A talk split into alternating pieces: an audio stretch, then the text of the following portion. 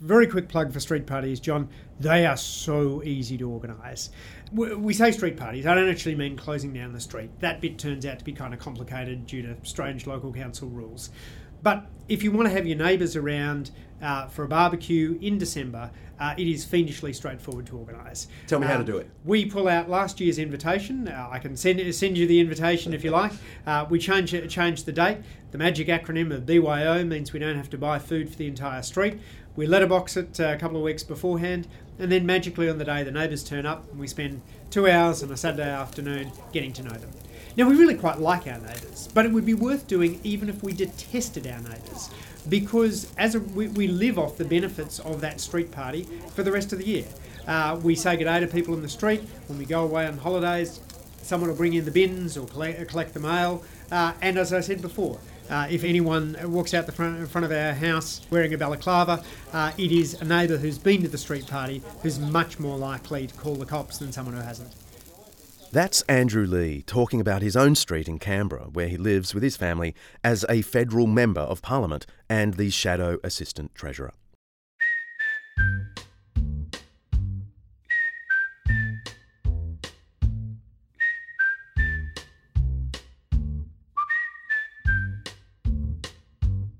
He thinks Australia is disconnected, and he's written a book about it called disconnected. He spends a whole chapter outlining why the decline of religion is making social cohesion in Australia worse. And he also describes the benefits to society of having more religious believers. Now, to be clear, Andrew says in his book that he's an atheist. That made me want to speak to him all the more. He can't sign on to the church's theological views, but he can see the good that religion does in society. And he's done a truckload of research to prove it. I'm John Dickson, and this is Undeceptions.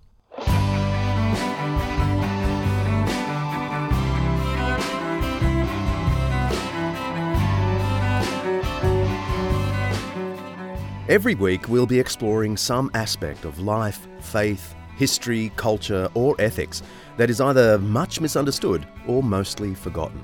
With the help of people who know what they're talking about, we'll be trying to undeceive ourselves and let the truth out.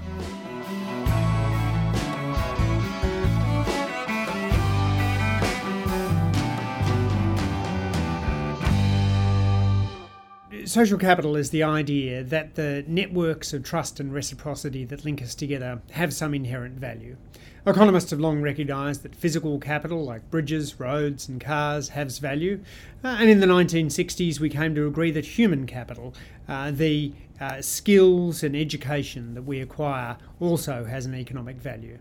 And then in the beginning of the 21st century came the idea of social capital, the notion that the networks themselves matter, uh, that societies can do better when they're uh, inter- better interconnected, and individuals are more likely to prosper uh, when they have more ties to others. Andrew Leigh is pretty impressive. Professor at 36, PhD from Harvard University, a lawyer in one of London's top law firms, associate for the then Australian High Court Justice Michael Kirby.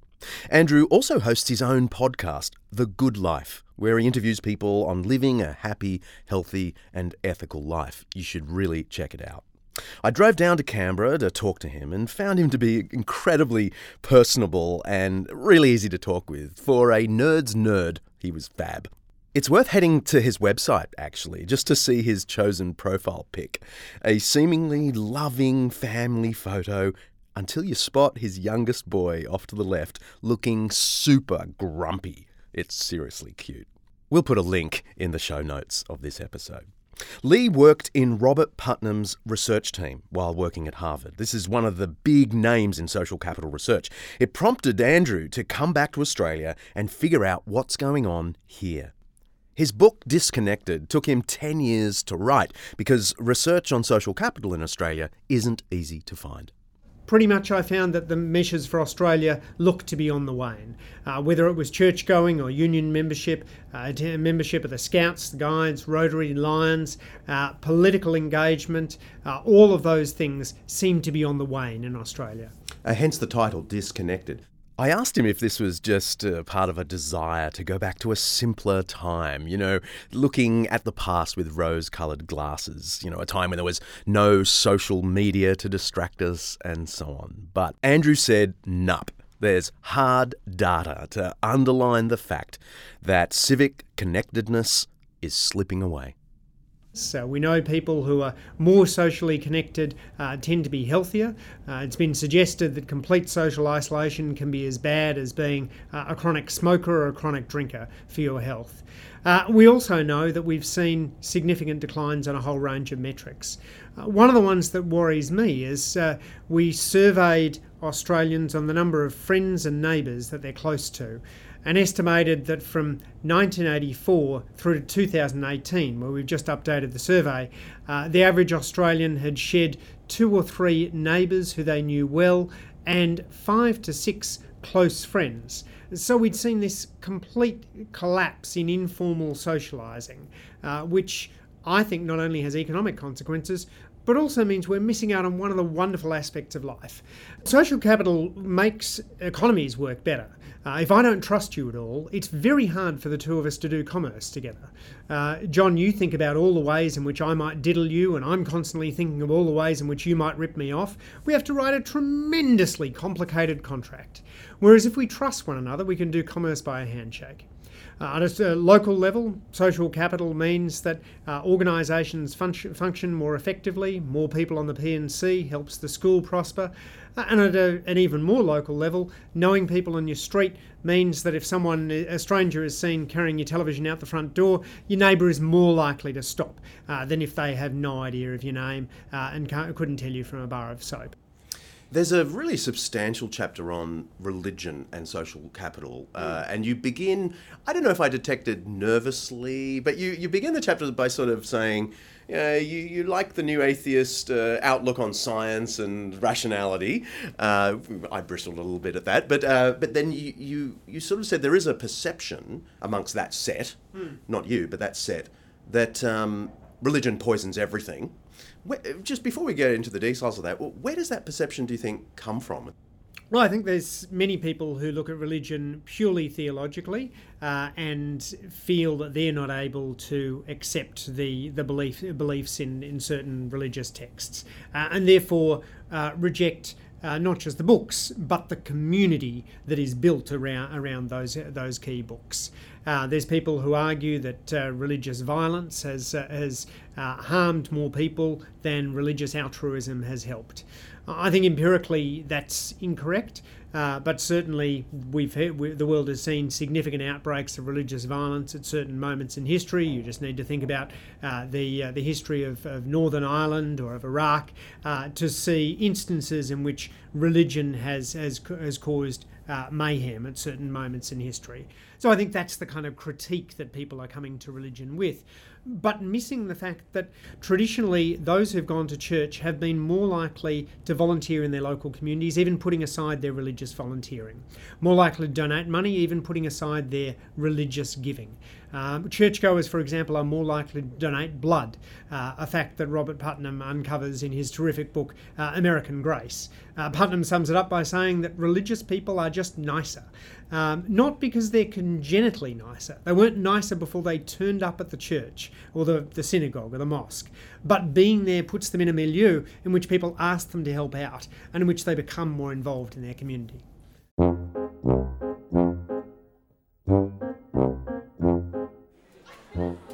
Hello. Hi. Good morning. How are you? Uh, good, thank you. Um, I'm here to give blood. Yes, and what's your name? My name's Mark Hadley. Mark And Mark, this will be your first time donation ever? Yes, yes, and to be honest. It turns out uh, producer uh, Kaylee and I can't give blood right now. One of us is pregnant, the other travels to too many exotic countries. So we used Andrew's statistics about Christians being more likely to give blood to bully director Mark into doing it for us. I mean, for others which is really good because he's normally a bloodsucker. Do it. Basically, while you're on the couch, we want you to do some exercises. It's basically crossing and uncrossing your legs at the ankles.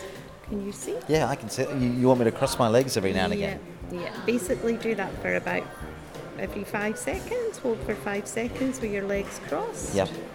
And then relax. Yeah. Do a little bit of a point in your toes like a ballet dancer. Yep, I can do That's that. it, and pull up. Yeah. Give your bum cheeks a little squeeze. and it just helps everything go right. Okay, sure. Okay. Okay, so um, cross legs, point toes, squeeze bum. That's it. Gotcha. Basically keeps everything just moving about. Okay, so we'll just get ready for that needle to come in now. Okay. How, how do we get ready? Get ready. Oh, good lord, there it goes. Right, okay, I think I'll just look over here for a bit. Yeah, so what could possibly go wrong? So we've come to the end of the donating process, but now I'm going to sit still because I, I have done a very good thing and have depleted my body uh, and must allow it to recover. And so Brenda, who um, has just been a nurse for 30 years, she was telling me, told me I did very well. So I feel some sense of accomplishment there. And uh, now I'm just going to relax until it's time for me to have my milkshake. And all sorts of other snacks are awaiting me. Actually, the thing I'm really, really looking forward to, strangely, is the next time. I kind of think this is, could be a fun thing to get into. It's kind of a really nice club of people here. Wouldn't it be great if all the people listening to this podcast went and gave blood? It really does save lives. So, a quick plug head to donateblood.com.au, donateblood.com.au, to find out how you can donate, just like Director Mark. We're going to leave Mark there with his milkshake and Bonox and a lie down and get back into our statistics with Andrew Leigh. From Andrew's research, churchgoers are 16 percentage points more likely to have been involved in a voluntary activity and 22 percentage points more likely to have helped the needy. But how exactly do we know this? Well, we're simply looking there at the correlations between the uh, the activities. One of the striking things is this doesn't seem to do with have to do with how fervent your beliefs are. So we don't see a greater level of civic activity uh, in those who hew more closely to the theological beliefs of their, their particular religion. Um, those who are only weakly attached to the theology but who attend regularly are much more likely to be involved in the community. Uh, and indeed, Putnam goes further with the thought experiment uh, that were an atheist to attend, ch- attend church on a weekly basis, uh, they would probably get all of the community benefits uh, that come with, come with church going. Uh, it's not in the theology, it's in the community. I must admit, this is one point where I have a gentle disagreement with Andrew. The fact that atheists also benefit when they come into a church community doesn't negate the fact that it's the ideas at the heart of Christianity that lift the whole community above itself, even those who don't believe in those things. Uh, can we even imagine the communities and activities of church life continuing to exist without their beliefs in God's love, the centrality of love for one another, and so on. So I'm not sure it's possible to say that it's not, at least in some part, the ideas, the theology that's having these effects. Apart from all that, it's important to emphasise here that when Andrew's talking about churchgoers being more likely to volunteer or being more active in their communities, he doesn't just mean within the church community. We're not talking about volunteering for the flower committee or playing guitar up front on Sunday mornings. They're out there in the world volunteering. Oh, I think of my uh, my local Hackett Church, which is a uh, fascinating uh, church because it is uh, the combination of two denominations. There's uh, there's an Anglican and Uniting Church that share the same space of worship. Uh, and together they also have a range of social activities. So uh, they organise uh, toy library um, that, where low-income families can come and borrow borrow toys. Uh, they have a tucker box, a food bank that's offered offered every uh, Saturday. Uh, they run a faci- an, an, assisted living facility for people with intellectual disabilities. Um, Uniting Church here in Canberra is one of the most impressive organisations in the city for distributing uh, food hampers at Christmas and providing social services uh, for new mums through programs such as New Pin. Uh, I'll occasionally joke to them that they're a large social service agency with a small religious chapter attached to the side of it. Um, but of course, that social service activity wouldn't happen uh, without the relig- religious glue to hold it, to hold it together. We sometimes hear that churches are holy huddles homogeneous units fenced off from the nasty world. I love that phrase. but the uh, but the data suggests otherwise. How so? Uh, people who attend church are more likely to know somebody who's on welfare and more likely to know a CEO. Uh, churches in Australia have done a terrific job of cross-cutting class differences possibly not so, so good a job at cross cutting racial differences, uh, but still pretty effective at bringing together people who would not otherwise rub shoulders in the streets. Putnam refers to two kinds of social capital bridging and bonding. Bonding is social capital uh, with people who are like you on many dimensions. Bridging is to, to spend time with somebody who's different from you. And churches can be very effective in that bridging social capital sense, uh, which is important then when we go and generalize that in our broader life. Uh, so if you've uh, you've just taken communion next to somebody who's unemployed, it's far less likely you will go out into the world and stigmatise or demonise somebody who's jobless and say, well, the only reason somebody be out be without a job is if they're a, a wor- worthless drag on society. Uh, it's much more likely that you'll see them as a fellow human being uh, and you'll build build those connections. Much more likely you won't just turn up your nose the next time you pass a homeless person, uh, but might stop and sit, sit down with them and, and find out how you can help. In Disconnected, Andrew offers 10 ideas to boost social capital. These are tips for individuals like you and me to do as soon as we close the book. Hold a Street Party is one of them, and I actually went home and talked to my wife about hosting one in the new street we've just moved into. I'll give you uh, an update on that closer to Chrissy. Contact two politicians is another tip. Not to berate them, they're people just like us, right? But contact them when you want to say you like something they've done. This might be cheeky, Andrew, but uh, given all that you say, uh, in your 10 tips for boosting social capital in the book, why isn't go to church one of them?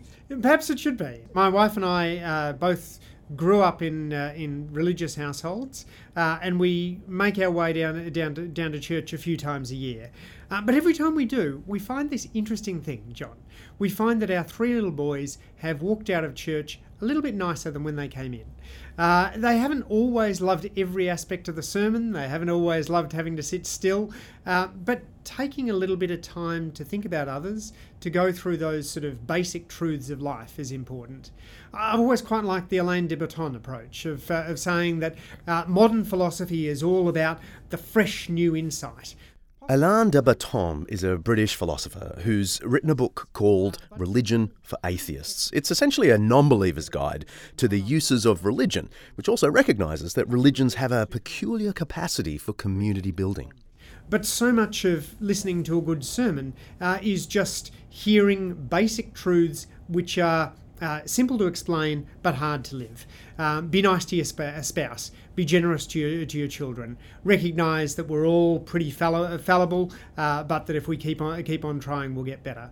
Uh, I interviewed uh, uh Lala Slavin and uh, her husband Rabbi David Slavin, who run Our Big Kitchen in Bondi this week, and I was I was just struck by their extraordinary earnestness about helping others. They really do feel they've been put on the earth in order to make a difference, doing things like bringing together Jewish and Muslim kids to cook a meal, uh, providing food for uh, for vulnerable groups uh, around uh, Sydney, uh, and also just creating a community through the through the lens of food.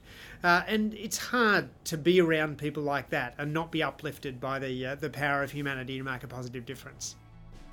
I'm really enjoying my conversation with Andrew Leigh, and it all sounds pretty good for Christians, right? You know, they're a pretty useful bunch.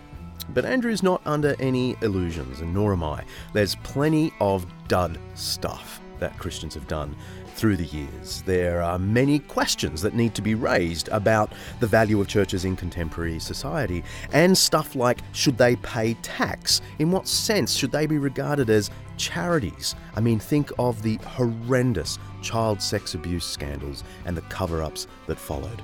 After the break, we tackle all that stuff.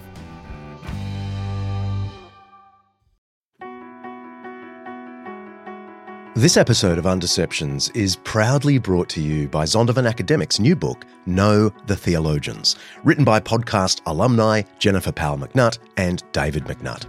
The McNutts invite us to meet the theological giants of the centuries, whose ideas have shaped not just Christianity, but also our world, whether you're a believer or a doubter. They cover a dozen or more pivotal figures spanning Eastern Orthodoxy, Roman Catholics, and the Protestant traditions. This book is an excellent, readable introduction to the biggest names in Christian thinking. Whether you're embarking on a personal quest for knowledge or seeking a material for a kind of book club, I honestly reckon Know the Theologians has you covered. Each chapter is packed with insights, reflection questions, and recommended readings. You can order your copy of Know the Theologians today on Amazon, of course, or visit zondervan.com forward slash undeceptions. Don't forget to write forward slash undeceptions, and you can learn more.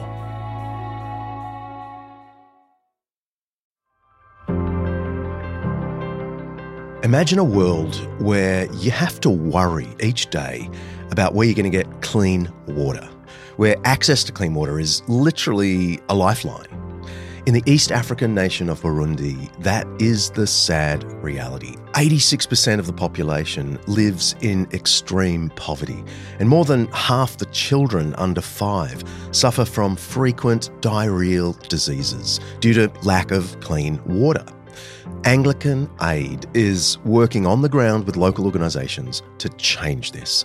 They're improving natural springs to give local families clean drinking water, which, can you believe this, cuts their medical bills by 30%. Now, for Aussies, the end of the financial year is approaching. Yes, American friends, the Aussie financial year is almost as weird as yours. For Aussies, this is a great time to make a tax deductible donation to Anglican Aid. For the rest of the world, when isn't a good time to help families in Burundi access clean water? Will you please head to anglicanaid.org.au forward slash undeceptions and make a donation before the 30th of June if you're an Aussie or, you know, if you're anywhere in the world, because every donation makes a huge difference. That's anglicanaid.org.au forward slash undeceptions. Thanks so much.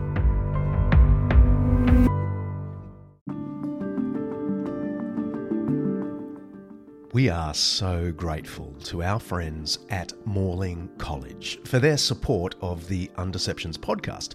And they've just launched Morling to Go a free series of short courses for you to explore key questions about the Christian faith, like why believe in God? That's a good one. How can a good God let bad things happen? Or simply, why Jesus? You can check out the free Morling to Go series and other study options hand picked specifically for Undeceptions listeners. Just go to morling.edu.au forward slash undeceptions. Morling, by the way, is spelled M O R L I N G dot edu.au forward slash undeceptions.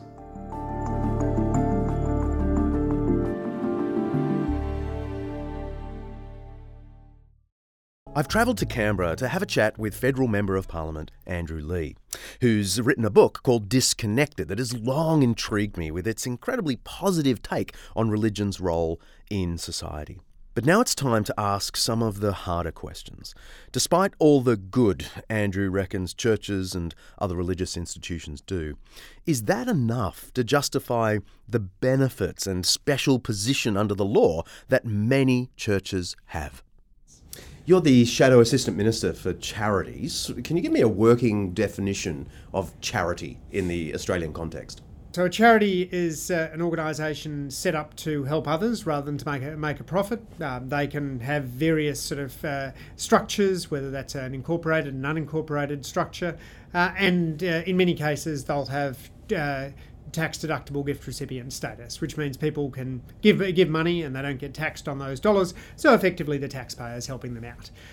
The category of charity, though, in- includes far more than what people normally think of as you know welfare and that sort of thing. It, it even includes one of the subheadings is advancing public debate to a, to oppose or promote a law. Uh, so, what's the logic of including something like that as a charity? Well, there's a great uh, virtue in a democracy like ours in having organisations that are uh, championing democratic change. Uh, what we want is uh, is people who are banding together for a common cause, uh, not to take up arms against the, state, uh, but to look at persuading their fellow citizens and their legislators to make change. You think about campaigns like the Every Australian Counts campaign that led to the creation of the National Disability Insurance Scheme, uh, an extraordinary grassroots campaign that brought together uh, many disparate causes, different uh, groups of uh, people with intellectual and physical physical disabilities, a whole a whole lot of different kinds, uh, united in the notion that Australia could do better than the patchwork of, uh, of, of supports we provided to people with disabilities. Uh, a campaign like that changes the place for the better uh, and should have taxable and tax deductible gift recipient status. We see a lot of this in fostering stronger community conversations. Um, so, for example, we've got the religious freedom debate at the moment. Uh, we had a, a, debate over same same sex marriage, which uh, many religious groups were involved in, both in favour and against. Uh, and so, to the extent that those religious groups can be part of a, a public conversation, I think that's a healthy thing uh, which is important. Advancing religion is considered another charitable purpose under Australian law. Uh, religious congregations, religious education bodies, and so on fall under this category. Now, I've heard it asked many times in this day and age, why in the world should religion, which an increasing number of Australians just disagree with, still be considered a charity? I think for many of the reasons we've talked about before, the uh, the notion that uh, uh, in the main, attending uh, a temple or a mosque or a synagogue uh, or a church uh, does appear to have positive benefits for the society as a whole. it's a moment in which people look beyond their own immediate needs and think about how they can can assist others, and in so doing tend to reach out to the uh, to the broader community. So I think about the Gungahlin Mosque, which is just around the corner from here, uh, and the work that they do in engaging uh, with local community community support activities. Uh, they're very good in getting out to the local local community, uh, and they've always uh, worship with food uh, and re- recognise the value of providing uh, that food to uh, to other uh, other people who are in need. Um, so there's a lot of good altruism going on uh, right across different religious groups. I've come across across quite a few people who are calling for churches and of course synagogues and so on to lose their tax concessions and be taxed like any business. They earn money, so why shouldn't they be taxed? How likely is is that as a proposal, and what would be your response to it? Look, I, think it comes up perennially. It certainly was an issue that arose uh, when many people were angry about certain religious groups not signing up to uh, uh, the recommendations of the Royal Commission against uh, child sex abuse and the compensation scheme that flowed out of that. Look, it's a good question. What, what taxes do churches pay? That's Anne Robinson, an expert in charity law. So when people ask that question, they often really mean um, what income tax do churches pay? Do they pay income tax? And the answer to that question is fairly simple, and it is no, they do not pay income tax. Um, but that's not special treatment. Um, they are registered charities in Australia. Even if churches were not registered charities, they would be they wouldn't pay tax because of this principle of mutuality, which means if you and I pay personal tax and we get together for a common purpose that, that is public benefiting, we don't pay tax again because we've already paid tax. So that's the logic. So if, even if churches didn't have a tax exemption, when they came together, they would not pay income tax on what they collect to run the church. Different question whether churches should pay or do pay income tax on, say, property investments um, in Australia, because they are registered charities, they don't pay income tax on investments. And that's usually what people feel is a bit sensitive. Anne says there is a whole range of concessions for churches and religious institutions in the tax system at the federal, state, and local level. They include a concession on fringe benefits tax for religious practitioners like ministers. And also at a state level, they're exempt from things like payroll tax. But churches don't get an across the board exemption on, say, stamp duty. The only exemptions are for church buildings that are used for educational or benevolent purposes, not for worship buildings. Every state is a bit different on this, so it's complicated and detailed. Which I guess is why there is so much misunderstanding about what taxes churches do and don't pay. The main thing is yes, churches do receive tax concessions in a variety of places, just not everywhere. And Andrew argues that where those concessions are applicable for churches, there's a good reason tax concession has been there for, uh, for, for a long time and I think serves an important social purpose, just as I think religious organisations uh, serve that local purpose in our, in our community. Now, most Australians won't share the theological views of most organisations. Uh, these religious organisations, after all, have theological views that are generally in direct contradiction with uh, with with one one another. Um, but that doesn't mean that we can't see society as being richer for having their involvement in our community life, and, our, and uh, just as we see society for being better off for having multiple political parties. And the greatest challenge to Australia right now, John, is, is that we disappear into the little the corners of the ide- ideological debate. That we don't have a common conversation about the challenges of homelessness, joblessness, inequality, climate change, but instead we're in our little echo chambers shouting, shouting along with uh, people who share our views. The great thing about religious organisations is they do act as more effective melting pots, uh, and that's a that's a vital role uh, in a very polarised politics that we have at the moment. Andrew ends his book with a suggestion to try a new activity, like lawn bowls, uh, meet people and learn something new. Uh, new activities and provocative conversations, he says, help the brain stay supple. And he even says you might perhaps consider joining a church. Imagine that. Though Andrew puts church in the same list to consider as joining a political party or a union. Which, considering Andrew's a Labor man, is a pretty high compliment. Hey, you can press pause. I've got a five minute Jesus. According to Jesus, love was to overrule our petty prejudices and inspire heroic acts of compassion, whatever the inconvenience.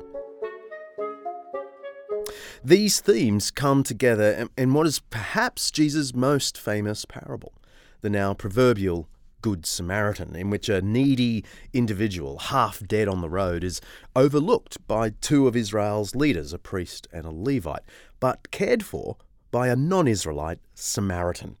The parable is found only in Luke, but it's not his own creation, in the opinion of most scholars. It comes from his unique source known as L. Before I quote the parable itself, let me highlight three historical things that help the story come to life from its original context.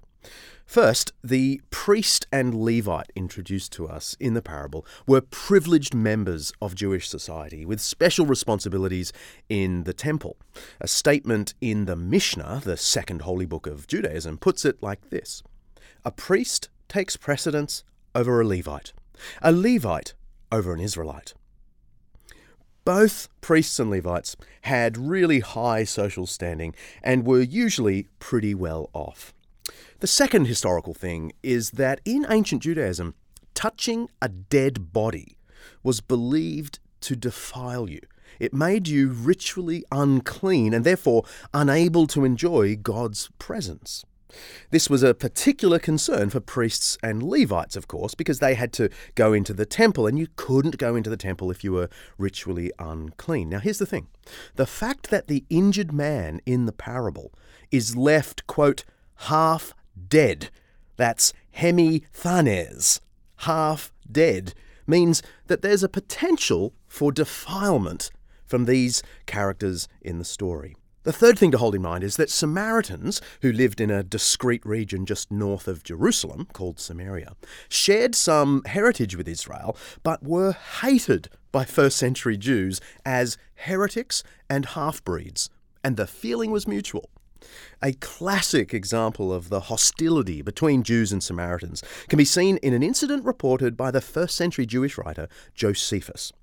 It had been a custom in Jerusalem at the start of the annual Passover festival to throw open the gates of the temple at midnight so that eager pilgrims could start filing into the national shrine in preparation for the coming day's service. It's like opening the gates of a football match early.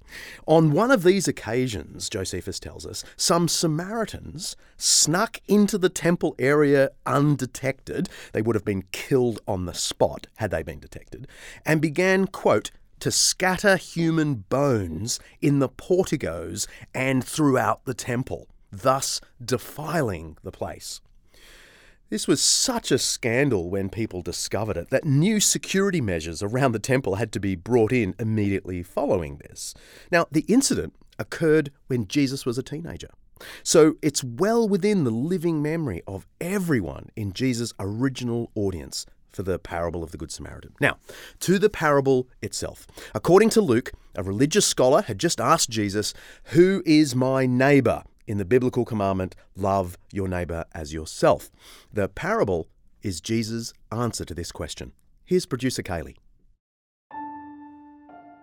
A man was going down from Jerusalem to Jericho when he was attacked by robbers. They stripped him of his clothes, beat him, and went away leaving him half dead. A priest happened to be going down the same road, and when he saw the man, he passed by on the other side. So too a Levite, when he came to the place and saw him, passed by on the other side. But a Samaritan, as he travelled, came where the man was, and when he saw him, he took pity on him. He went to him and bandaged his wounds, pouring on oil and wine. Then he put the man on his own donkey, brought him to an inn, and took care of him. The next day he took out two denarii and gave them to the innkeeper. Look after him, he said, and when I return, I will reimburse you for any extra expense you may have. Jesus concluded, Which of these three do you think was a neighbour to the man who fell into the hands of robbers? The expert in the law replied, The one who had mercy on him. Jesus told him, Go and do likewise.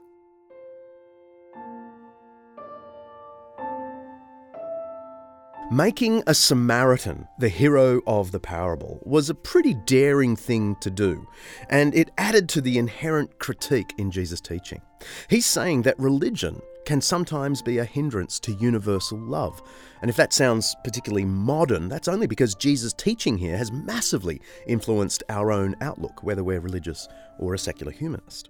All of this makes really odd the claim of Richard Dawkins in The God Delusion that Jesus never implied that love should be shown across racial or religious boundaries. In that book, he says, quote, Jesus was a devotee of the same in-group morality coupled with out-group hostility that was taken for granted in the Old Testament. This will come as a great surprise to anyone who's done some reading in the scholarship about the historical Jesus or even read the Gospels for themselves.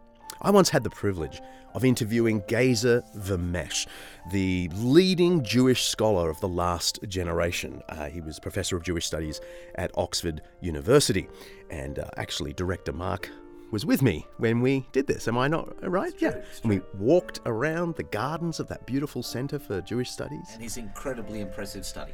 Yeah, absolutely. He, a gorgeous man. Anyway, I, I was there to interview him about the origins of the love command in Judaism and in Jesus. And, it was extraordinary. He uh, led us through the gardens, talked to us, then we went into his study and uh, we had this uh, long discussion about love. And he read us from the original Hebrew command, you know, to love your neighbor as yourself. Anyway, he said to me, Now, John, you know that Jesus got his emphasis on love from the Hebrew Bible. You know that, don't you? I said, Yes, Professor Vermes, you know, absolutely. I've, I've read that Bible and I've read your writings, I know that.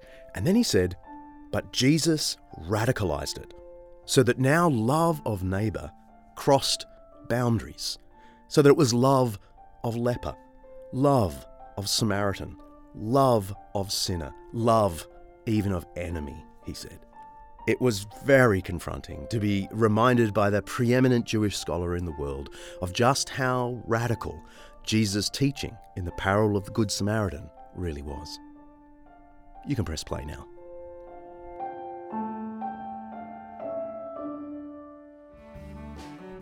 Got questions about this or other episodes? I'd love to hear them, and we'll have a go at answering them in an upcoming episode. Leave your question as a voicemail by calling 02 9870 5678. That's 02 9870 5678. Or head to undeceptions.com.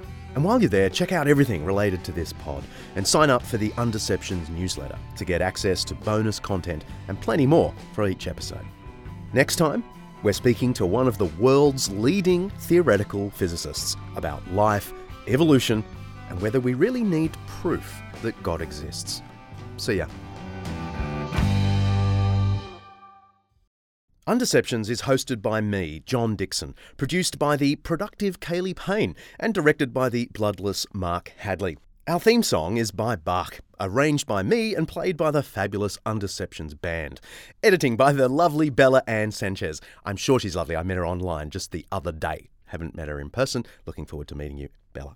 Head to undeceptions.com. You'll find show notes and everything related to this episode. It turns out producer Kaylee and I can't give blood right now. One of us is pregnant, the other travels to too many exotic countries. So we used Andrew's statistics about Christians being more likely to give blood to bully director Mark into doing it for us. I mean, for others. Which is really good because he's normally a blood sucker.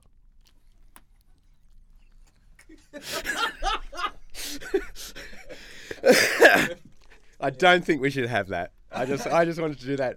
I just wanted to do that for your benefit, for your joy. Uh, Bella, leave that in. No!